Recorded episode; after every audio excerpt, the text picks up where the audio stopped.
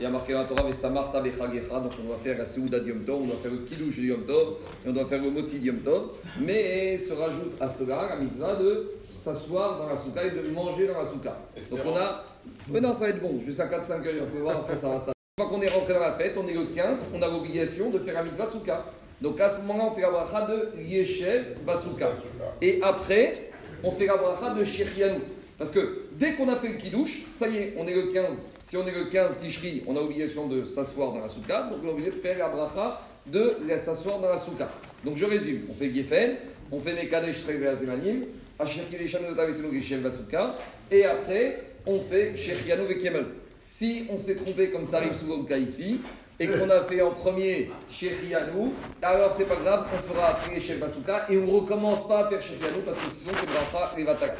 Donc il faut se rappeler, idéalement, Gefen, mais Kiddush, Yeshem Basuka et Shechianou, mais si la personne qui fait Kiddush s'est trompée et il a fait directement Shechianou après le Kiddush, alors il fait Yeshem Basuka, c'est pas grave. Comment on le fait? Debout, assis. Alors, dit le Shranor pour les Sfaradim, pour le Rambam, mais Kadesh Meumad, on fait le Kiddush debout, comme le Kiddush du vendredi soir. Ou Mevarech, Yeshem Basuka.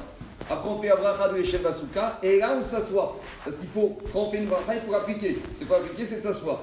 Et en étant assis, dit le Mechaber, on fait la bracha de Shechianou en étant assis. Après, il ramène un autre minag, mais en tout cas, si on fait comme ça, c'est pas grave, mais idéalement, c'est comme ça. On fait Kiddush debout, on fait les Basuka debout, on s'assoit et on fait Shechianou en étant assis. Ça, c'est pour le Kiddush de ce soir et pour le Kiddush en France, de, en diaspora, de demain soir. Maintenant, pour le Kiddush de demain midi, il faut comprendre que le Kiddush de demain midi n'a rien à voir avec le Kiddush de ce soir. Parce que le Kiddush de ce soir, c'est ce qui nous sanctifie, qui nous permet de rentrer dans la fête. Mais le Kiddush de demain midi, on est déjà dans la fête. C'est ce qu'on appelle Kiddush Rabat. C'est un Kiddush. Le Kiddush du soir, c'est la Torah qui a dit Zachor et Yom Shabbat et Kadesho, pareil pour Yom Tov. Mais le Kiddush du midi, ça a été institué par les Chachamim. Donc, comme il a été institué par les Chachamim, il n'a pas la même valeur que le Kiddush du soir. Donc, à midi de Sukkot, demain midi, on fait le Kiddush, simplement. Et on ne fait pas la de Yeshev à Sukkah. Vous savez pourquoi? Parce qu'on a expliqué qu'il n'y a aucune obligation de boire dans la Sukkah.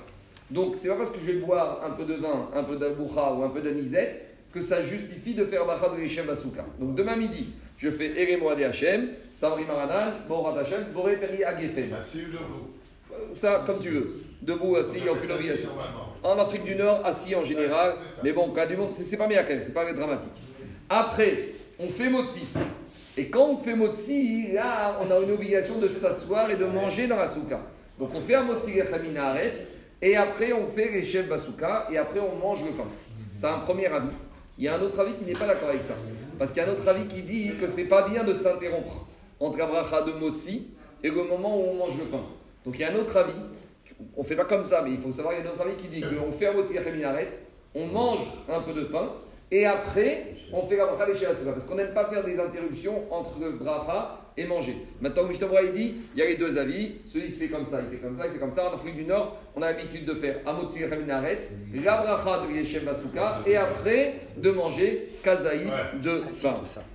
Assis. Ah, le motzi, c'est toujours assis. C'est logique de faire après, Marco. Il n'y a pas de logique. Il y a deux, non, Eri, il, y a, il y a deux logiques. Soit tu dis que dès que tu fais un Raminaret, là, tu as une obligation de manger dans la souka, donc tu dois faire la bracha tout de suite. Ça, c'est une première. Puisque qu'est-ce qui t'oblige à s'asseoir? C'est le fait que maintenant tu as fait un moti et que tu dois manger du pain dedans. Donc, ça, c'est une première logique. Une deuxième logique est de dire qu'il ne faut pas s'interrompre au moment où tu fais la bracha et au moment où tu manges la question. Mais il y a une autre logique de dire que c'est quoi une interruption? C'est quand tu ramènes quelque chose qui n'a rien à voir avec un mitzvah. La Gemara, te dit que si tu as fait un moti, imaginons un jour de semaine, n'importe quand, un jour de Shabbat, tu es à la maison, tu as fait un et à ce moment-là, tu te rends compte que tu n'as pas donné à manger à ton animal, tu peux dire à ta femme ou au serviteur, donne à manger l'animal avant même d'avoir mangé le pain et ce n'est pas une interruption. Tu sais pourquoi? Parce que dit Havgan et Torah, ça fait partie de la mitzvah. Tant que tu es dans la mitzvah, ce n'est pas une interruption.